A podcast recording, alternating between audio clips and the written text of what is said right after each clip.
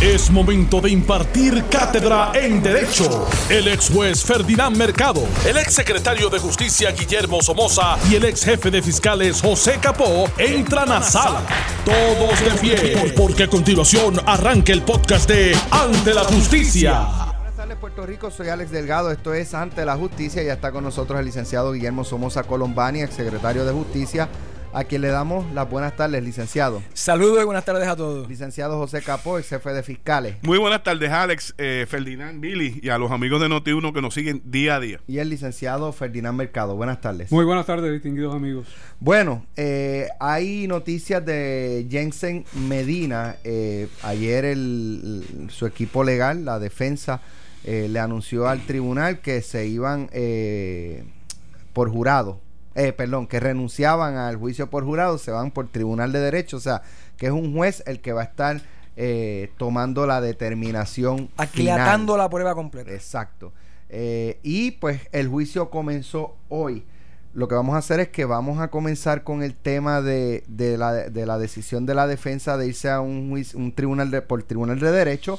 Y entonces la segunda media hora le vamos a dar una actualización de lo que ha estado, lo que ha estado pasando en el día de hoy eh, en el juicio. Otra noticia muy importante que trasciende es la desestimación de todos los cargos todos los cargos eh, en el caso este de Rocket Learning que fueron acusados eh, no solamente el alto ejecutivo sino maestros fueron arrestados fueron este esposados y trasladados al tribunal y ahora le desestiman los cargos ya la, la compañía ¿Hace cuánto tiempo de eso? Ya como dos o tres Eso años. fue en septiembre 9 del 2015. Mira para allá. Llegó a abarcar a 51 personas una vez fueron enmendadas las pues ahora le dicen ¿saben qué? Estás en la cámara conmigo. Nos vemos. Era, era jugando, era relajando. 20 la, eran la- maestros. la compañía se escocotó. Y los 31 negocios de la compañía, todo el mundo allí con, con la vergüenza de, de- de ser arrestados y, y expuestos a, a- a la- a los medios y al país. Y ahora un pelona sabe. Y Pero pa' tu fíjate, eso es lo que venimos diciendo en este programa de que comenzamos en mayo. Pero vamos a dejar el análisis para allá mismito. Muy bien. Estamos de la- el adelanto. Vamos, vamos a comenzar con la determinación. Pero eso- para que sepan los amigos lo que, lo que tenemos en, en, en el, ¿verdad? En, en el menú. Eh, Tribunal de Derecho. Yo creo que ustedes lo habían anticipado aquí, que si ustedes fueran abogados de, de Jensen por la publicidad que ha tenido este... Estamos divididos, Este Alex. caso. Sí, Estábamos divididos. sí. Estábamos divididos. ¿Quiénes eran? ¿Cómo era? No me acuerdo el referéndum. Vamos a... a- Pues mira, en mi caso yo entendía y todavía entiendo y eh, las razones para la decisión pues me son bastante extrañas, pero yo entiendo que este caso era para verlo por tribunal, eh, no por tribunal de derecho, sino por, Por jurado. ¿Por qué? Porque es un conflicto en la interpretación de los hechos, no en la interpretación del derecho. Y usualmente tú ves un caso con eh, un juez por tribunal de derecho cuando hay una variante en la posible interpretación del derecho. Pero cuando son los hechos, tú tratas de convencer a 12 ciudadanos de que vean las cosas de manera distinta en cuanto a los hechos. Porque sabes que el juez va a aplicar el derecho. Y decíamos que usualmente cuando tú eh, tienes este tipo de casos, tú haces una investigación y parte de la investigación es saber cómo el juez ha decidido antes o la posibilidad de la decisión, que era algo que traía Billy en la ocasión anterior. Y yo decía que por más que, que el juez fuera liberal, aquí renunciar al jurado, eh, Jensen se corría un peligro porque eh, que el juez fuera liberal no significaba que lo iba a absolver. ¿Por qué? Pues porque hay situaciones dentro de este caso que eh, llevarían a un juez a ser más técnico en la interpretación del derecho y tendría que tener una prueba, pero mire, bien sólida para que eh, los hechos le llevaran a hacer una determinación, inclusive bajando la clasificación del delito. No solamente eso, sino que ya establecieron que va a ser televisado. que no es lo mismo ni se dice igual para un juez que uno pueda ya en, en Fajardo, ¿verdad? Eh, poder hacer una determinación que cuando todos sus pares, jueces y todo el pueblo de Puerto Rico va a estar observándolo. Yo coincido contigo y este es un caso que ustedes me pueden bromear porque aguanta fundamento de ambas partes. Uno puede ponerse sombrero de, de, de por jurado y otro por tribunal de derecho. Pero la realidad es que yo entiendo que es más simpático convencer a cuatro de los doce, ya sea para que no hubo nada, número uno, o número dos, para bajarlo, y vamos a ver esto, de un asesinato en primer grado a uno en segundo grado, porque pueden haber circunstancias del video que nosotros vimos, hubo mano, manoteo, manoseo, hubo empujones, ¿verdad que sí? Independientemente de que no se vea con los píxeles exactos para poder identificar realmente el rostro de, del agresor o el asesino. Así que en esa medida, ahora, también aquí dijimos que yo estoy bien seguro que los abogados buscaron, y esto lo digo como siempre con mucho respeto, El box score. busca, ajá. El box score del Dale. José, tírale. Eso lo mencionamos cuando discutíamos ah, eh, hace unos meses atrás, que el abogado siempre sabe al juez, al que tiene de pre- presente su causa criminal, eh, cuál La es duda, la su duda. margen de duda razonable. Y eh, conociendo, la- se conoce en la jurisdicción de Fajardo que el box score, o sea, las decisiones tomadas en tribu- por el Tribunal de Derecho ante esta juez, eh, eh, perfilaban en su mayoría hacia no culpabilidad. O sea, es más liberal. Eso no significa, eso, pero, pero digo, si uno busca la secuencia en los últimos cinco o seis años en esa sala, presidida por la juez, o los años que fueran, dos o tres, eh, la mayoría de sus decisiones cuando eran tribunal, por el Tribunal de Derecho la- que se juzgaban eran de no culpable. ¿Verdad? Eso no significa, claro. Pienso también... ¿Cuántos de ellos eran tan públicos como este? No, ninguno. O sea, aquí hay unos, hay unos- factores que lo hacen diferente a los, des- a los demás casos. Yo me imagino que hasta ayer en la mañana la juez estaba eh, sentada en su escritorio y cuando entra a sala, pues pensando de que el juicio era por jurado, le, y lo habíamos comentado en este programa, le liberaba, le quitaba un poco de carga Bastante. el tener que tener que adjudicar credibilidad y solamente pues mantenerse en dar las instrucciones correctas a los miembros del jurado, velar que el proceso se condujera de acuerdo a las reglas de procedimiento y evidenciario y adjudicar, bien o mal, pero adjudicar, ¿verdad? Presumimos pues, obviamente que tiene que ser correctamente y as- y así lo presumimos que son decisiones correctas, pero ese limitaba a tener el control. Ahora cuando se anuncia en corte abierta que no es la primera vez que ocurre en estos casos. O sea, eh, inclusive yo, yo he visto casos donde se comienza por jurado y luego de que, como pasó ayer, de una instrucción general, si es que se llegó a dar aquí, que se le dan a todos los paneles que se llaman, se traen a sala y se dan unas instrucciones generales. Cuando los- el abogado, que en primera instancia es el que comienza el turno de preguntas para, para seleccionar, ¿verdad?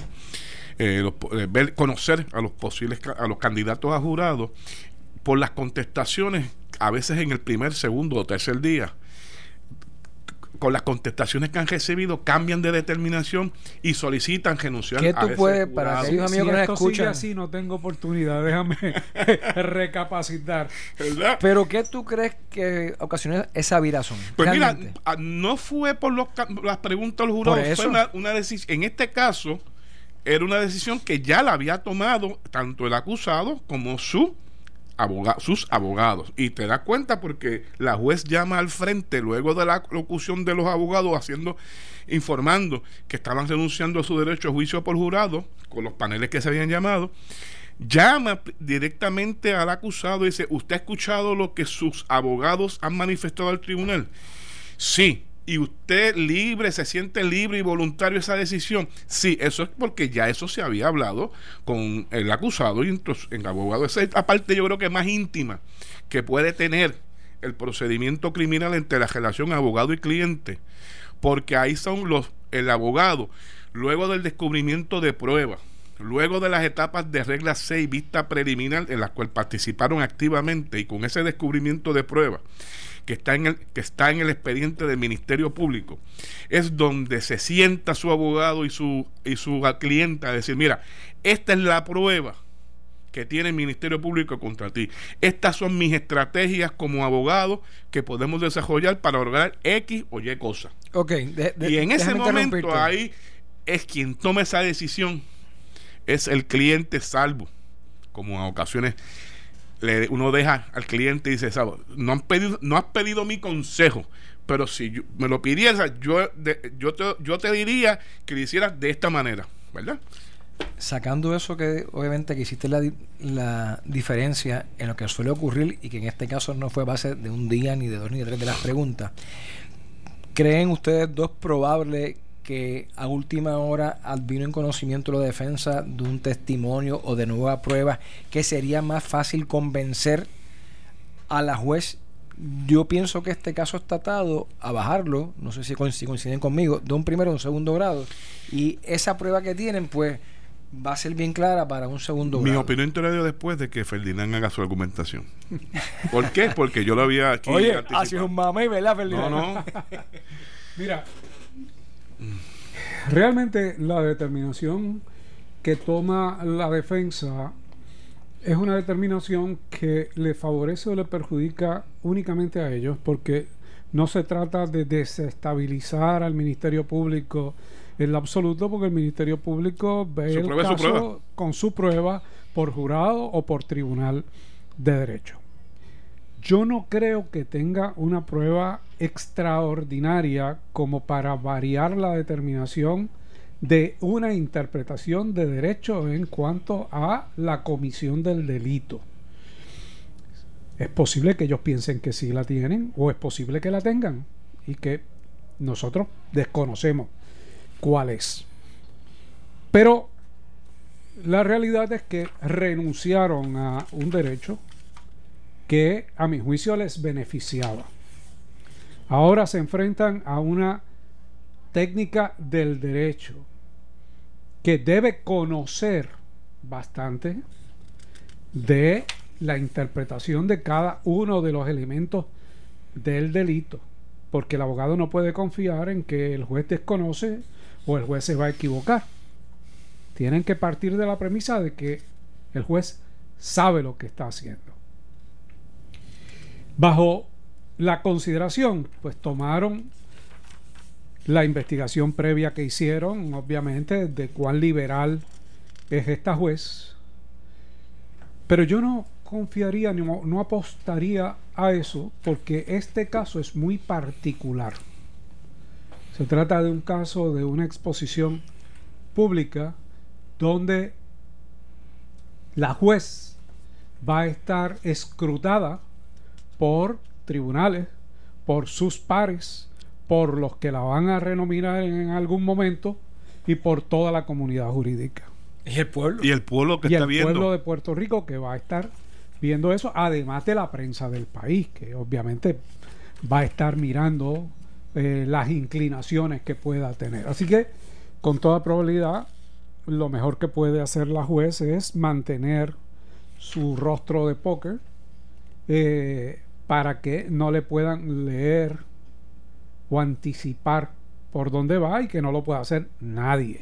Y esperemos que esté su rostro, ciertamente, no como la vista preliminar. Bueno, eso está por verse. Ya, veré, ya veremos. Durante el día de hoy este, o cuando comience deben estar las reglas claras del proceso. Eh, Mira, yo decía hace unos meses atrás que ya sacado el obstáculo, en aquel momento estaban todavía estaba, no sabía, anticipábamos la moción de supresión, Ferdinand muy y Billy lo decían, de supresión de identificación, la que nos llamó la atención fue la de las armas, porque en, esa no habíamos pensado, pero la supresión de identificación era eh, eh, de las de las herramientas inmediatas eh, que, que, sabíamos que iba a tener la defensa luego de una determinación de causa probable en vista preliminar. Ya conociendo el resultado, no se recurrió en revisión de esas determinaciones. Decíamos desde el principio, y lo decía yo en este momento, en aquel momento, que el meollo estaba aquí en lo que bien señala Ferdinand, en la apreciación de los hechos, ya sea por el video y por los tres testigos presenciales, hasta los que conocemos, ¿verdad? Si la defensa tiene otro y no lo ha anunciado todavía, ¿verdad? Pero de los tres testigos presentes allí, eh, eh, ¿cómo se puede de esos hechos inferir si hubo realmente allí un asesinato en primer grado, si es un segundo grado o por el contrario, un asesinato atenuado? Ese era el meollo final que quedaba y que era donde se iba a dirimir finalmente la responsabilidad criminal de Jensen Medina. Y todo apunta con lo que podemos inferir de esta determinación de renunciar al derecho por jurado que ciertamente, por más que digan la publicidad, siempre beneficiaba al acusado porque el fiscal tenía que convencer no a uno, sino por lo menos a nueve personas del delito que estaba imputando o de los delitos que está imputando. Y la defensa no tiene ni que ni abrir su boca para decir nada y no se puede comentar el silencio de ese acusado. Pues para ese jurado, para el fiscal, tiene que convencer a nueve. Renunciado ya, vencido esa determinación, sabemos que ya es por Tribunal de Derecho, me parece que va inclinado a buscar el grado del delito, al experto en el derecho que afine a base de los hechos, y ahí es que va a estar la controversia, de cómo ocurrieron esos hechos para ver si se justifica bajar ese, esa alegación de primer grado a un segundo grado o a un atenuado. Que son 15 años. Sí, pero aún, es, aún los 50 años para Jensen, realmente. estamos hablando de, de la ley de almas si en su día Jesús hace culpable. Vamos a partir de la premisa que le encuentran culpable por segundo grado. La pena son 50 años, de los cuales la bonificación de 50 es bien, bien difícil más le suma a los posibles 30 años a lo que puede estar enfrentando con, con doblamiento de pena en ley de alma, que son días naturales y años naturales. Por lo tanto, se cumplen primero los años naturales y después entraría a cumplir por el segundo grado. La cantidad más a la edad que tiene él prácticamente no saldría, salvo que salga fugado, muerto o con un indulto. Con un indulto. ¿Crees, ¿Crees tú que en algún momento se estableció algún diálogo para una alegación preacordada por un segundo grado? Yo me inclino a pensar que no. Yo también. Conociendo a Jorge Gordon. Como las partes. Conociendo a Jorge Gordon como, eh, como litigante, pues, abogado litigante. ¿Por qué entonces ver un caso como este para lograr un segundo grado si lo pudo haber logrado por eh, una alegación? Recuerda, Ferdinand y amigos que nos escuchan, que a veces perdemos de perspectiva que la defensa tiene que, o el fiscal, el fiscal tiene que probarlo obviamente más allá de dudas razonables. Ese es el quantum de prueba ahora. Pero pensamos que la defensa este, tiene que probar la, en sus preguntas, ¿verdad? Y el efecto que va a tener es de demostrar que no lo hizo. Bueno, la defensa lo que tiene que hacer es crear la duda, la duda razonable. Ese es el, el concepto, ¿verdad? Real, de duda razonable. Y a base de los hechos, como bien decía Billy, allí no podemos bojar que allí hubo, un forcejeo en más de una ocasión de, entre las dos partes. ¿Verdad? Si, ese, si esa arma de fuego fue disparada teniendo el dedo, ¿verdad? Eh, obviamente fue disparada porque tuvo el dedo en el gatillo, pero si en esos, en ese, en ese, en esos constantes forcejeos, en ese ímpetu se les el disparo, se va según empuja, se va el disparo, pues esos son argumentos que la defensa va a tratar de desarrollar para tratar de bajar esa clasificación de primer grado a un segundo grado. Me parece a mí, ¿verdad? O, o sentarlo a él para un atenuado. Bueno, todo eso. Sería interesantísimo. Muchacho joven, pero sería interesantísimo. lloroso, estableciendo que lo tenía en la mano, estaba bebido y el tiro, saqué la pistola y se me zafó, aquí están mis nenas, mis viejos. es una posibilidad. Es, una posibilidad, pero sería interesantísimo ver eso. O sea, asumiendo que pase, no, no, no decimos que va a pasar, pero poniéndolo como una posibilidad, no como una probabilidad. Ya sé para dónde vas, para el jurado, ¿verdad? No, no, no, no. Que sería algo prácticamente extraordinario verlo porque prácticamente no sucede. Prácticamente no sucede. Ha- Haz un recuento de cuántos eh, de, de- de los casos que tú conoces qué abogado ha sentado a su cliente. Y en tu- los 31 años El que principio tenido, básico es que no se sientan. el principio- Pero sería mejor es que no se entonces apelar al jurado y no un juez. Pero claro, hubiese sido apelar al jurado, porque no es lo mismo llorarle a un juez y presentarle a sus niños, que es inamovible. El juez en ese caso se pone como una figura inamovible Tiene que ser fría. y es frío en- y, y es derecho, puro derecho, porque está pensando en las consecuencias legales que tiene sobre él, sobre su reputación, su decisión. En el caso específico de los, del jurado, no. El jurado responde a A lo emocional, porque no son peritos de derecho, son evaluadores de unos hechos. Mira, a veces sí, a veces no. A veces el jurado es una caja de sorpresas y eso cada, cualquier abogado te lo, se lo dice y lo continuará diciendo, ¿verdad? Porque a veces uno va por un lado y el jurado va pensando por otro, ya Ah, sea claro. ya sea por la línea de la defensa o por la línea fiscal o por otra línea que, que ni, ni el abogado ni la defensa lo Pero ahí, imaginando. ahí el problema es que tú como abogado no pudiste leer nunca al jurado. No es que no es que él se fue por un lado por un lado para engañarte, es que tú no pudiste leer para dónde estaba mirando el jurado. Y aquí se torna entonces una cuestión aritmética de probabilidades. Sí.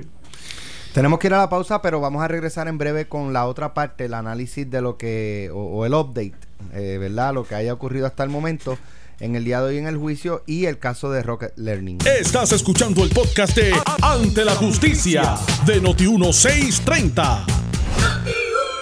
Bueno, ya estamos de regreso aquí en Noti 630 en Ante la Justicia.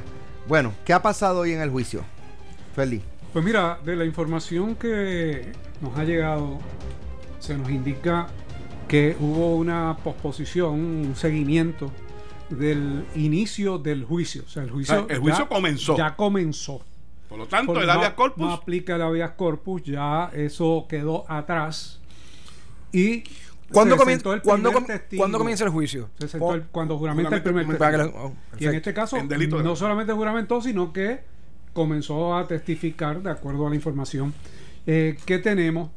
Pero hay una eh, situación con la, e- con la evidencia que está en los expedientes que se utilizaron para la supresión de identificación y la supresión eh, de las armas, que no se ha desglosado. Desglosado es que no se les ha entregado devuelto. devuelto a la parte, en este caso al Ministerio Público, y no se les ha entregado porque todavía no ha transcurrido el término que tiene la defensa para recurrir al Tribunal de Apelaciones, que se nos indica que eh, concluye el 14 o cerca De del- febrero. del 14 de febrero, y entonces ese día de los enamorados se, se, se, eh, estableció la continuación de- del juicio porque ya Es un viernes, se- creo. es un viernes. Ya se sabría. Nacho, lo tiene seteado. Ah. Sí, no, es romántico. Ya se sabría si eh, eh, recurren al apelativo o si no recurren y entonces se les entrega la, la información. Muy bien. O sea que ya el juicio comenzó. Cualquier planteamiento de que sea liberado eh, queda ya eh, eliminado, salvo eh, algún otro argumento que se utilice en el futuro, ¿verdad? Porque no sabemos, ¿verdad? Si hay algún otro planteamiento que la defensa pueda levantar. Y a mi juicio también quedan subsumidos y, y no presentables posteriormente aspectos referentes al, al jurado porque ya se renunció a él. Y libre e inteligentemente, porque la juez le preguntó directamente. Son tres libres, voluntarios e inteligentes. inteligentemente. Le preguntó no, no, tan, se- no más allá, más allá de, lo- de las expresiones de, la, de los abogados, sino directamente al acusado. Si entendía a lo que estaba renunciando. Se había sido coaccionado, Exacto. que son las palabras sacramentales que se utilizan para uno eh, cerciorarse de que efectivamente es voluntario. Y me imagino que una de las preguntas en, en, este, en, ese, en esa... Y su abogado le explicó y claro. se comunicó con Y usted, usted y tomó usted el- entendió. ¿Y usted toma- tiene algún medicamento que esté tomando que le impida o le esté, ¿verdad? impida su entendimiento en- para lo que está haciendo en el día de hoy, ¿verdad? O le mine. o elimine su, su, cono- su capacidad para entender lo que va a suceder a lo que está renunciando. Así que, que la, la, fiscalía pues presentó hoy un testigo que no tenía relación o vínculo con la prueba que necesita para la continuación.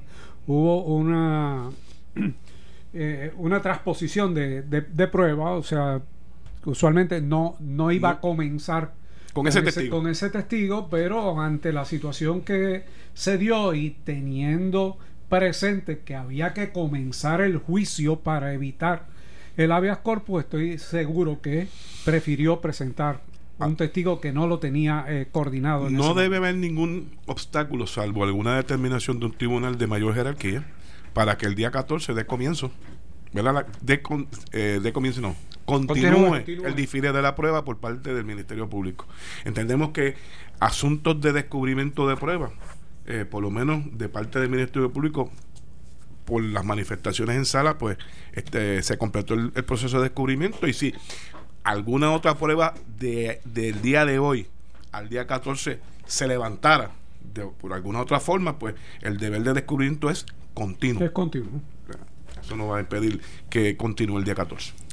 Bueno, en otros temas, la Fiscalía Federal y la defensa de la empresa de tutoría Rocket Learning, acusada por participar de un supuesto esquema de fraude de aproximadamente un millón de dólares en fondos del programa Título 1 del Departamento de Educación, llegaron a un acuerdo para que el caso sea desestimado.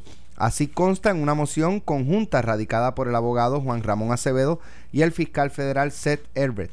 Eh, no obstante, el documento legal no explica en qué consiste el acuerdo. Se anticipa que el Ministerio Público radicará una moción para la desestimación de los cargos contra la empresa una vez se ejecute el acuerdo. Rocket Learning insistía en la desestimación de los cargos al argumentar que el gobierno presentó información falsa al gran jurado en relación a la cuantía del presunto esquema de fraude. Acevedo ha alegado que las acciones del Ministerio Público para sustentar la acusación del gran jurado contenían material falso porque tenían conocimiento de los cambios en el sistema biométrico de registro de asistencia.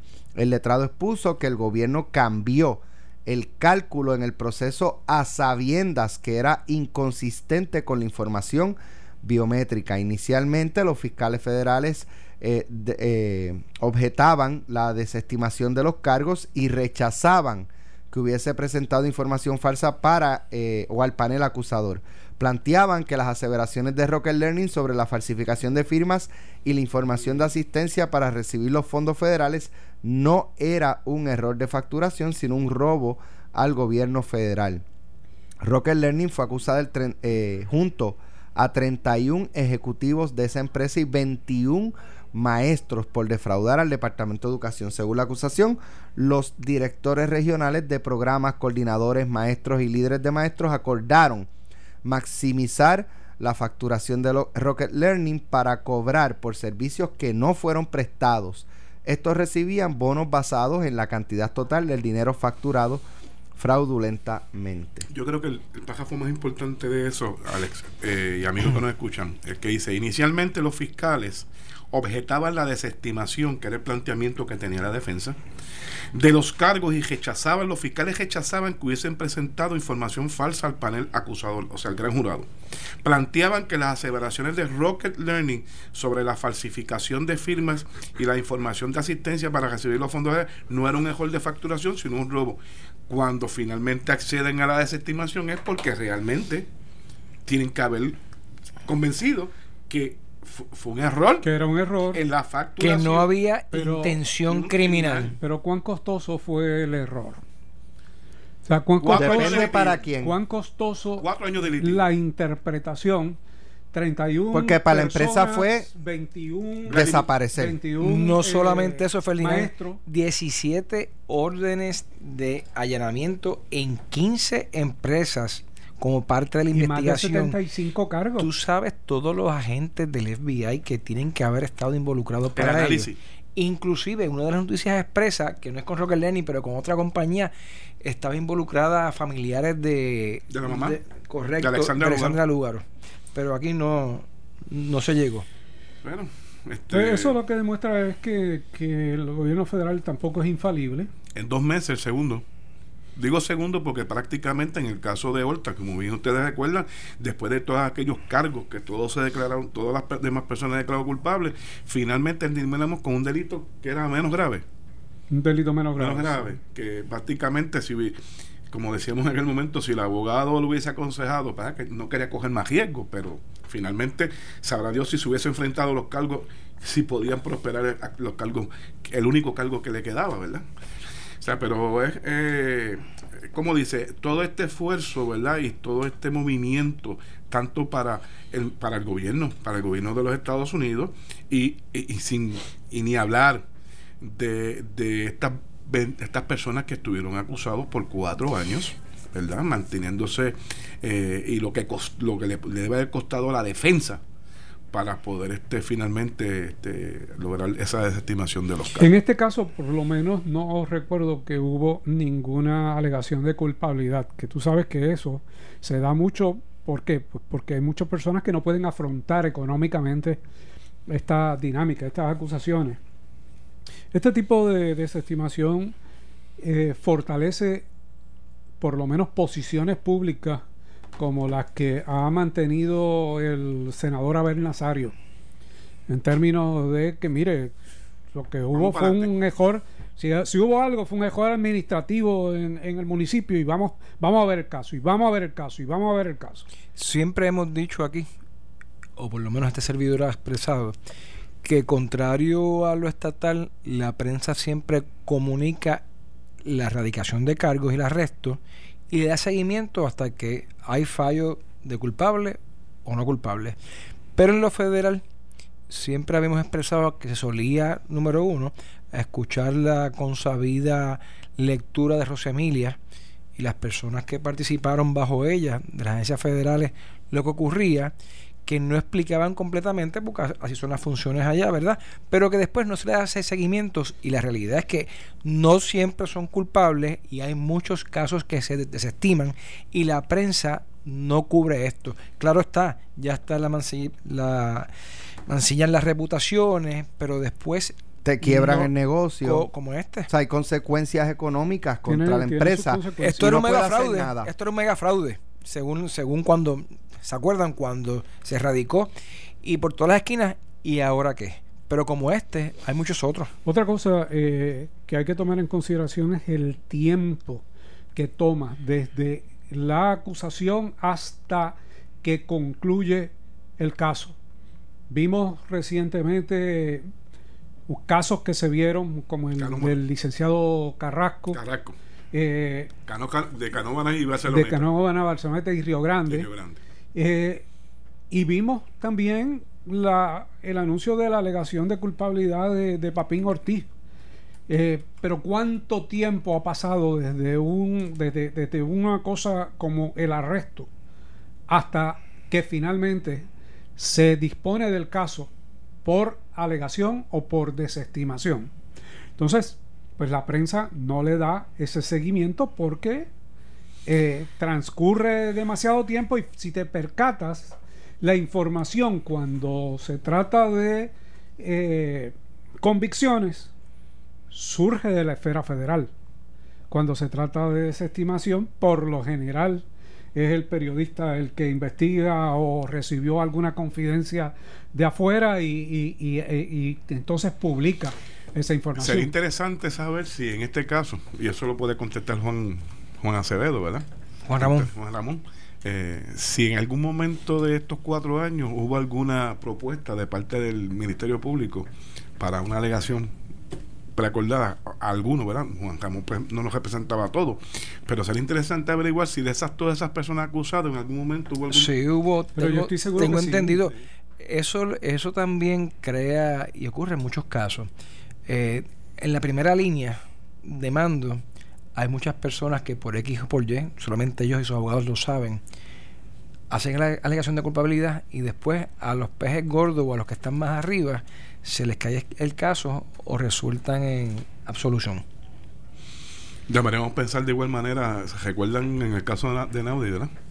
Este, todas esas personas que fueron haciendo alegación de culpa, sin embargo, si de verdad hubiese sido parte, y, y entonces porque ponga a defender a, a, a, a Perello, Jaime Perello.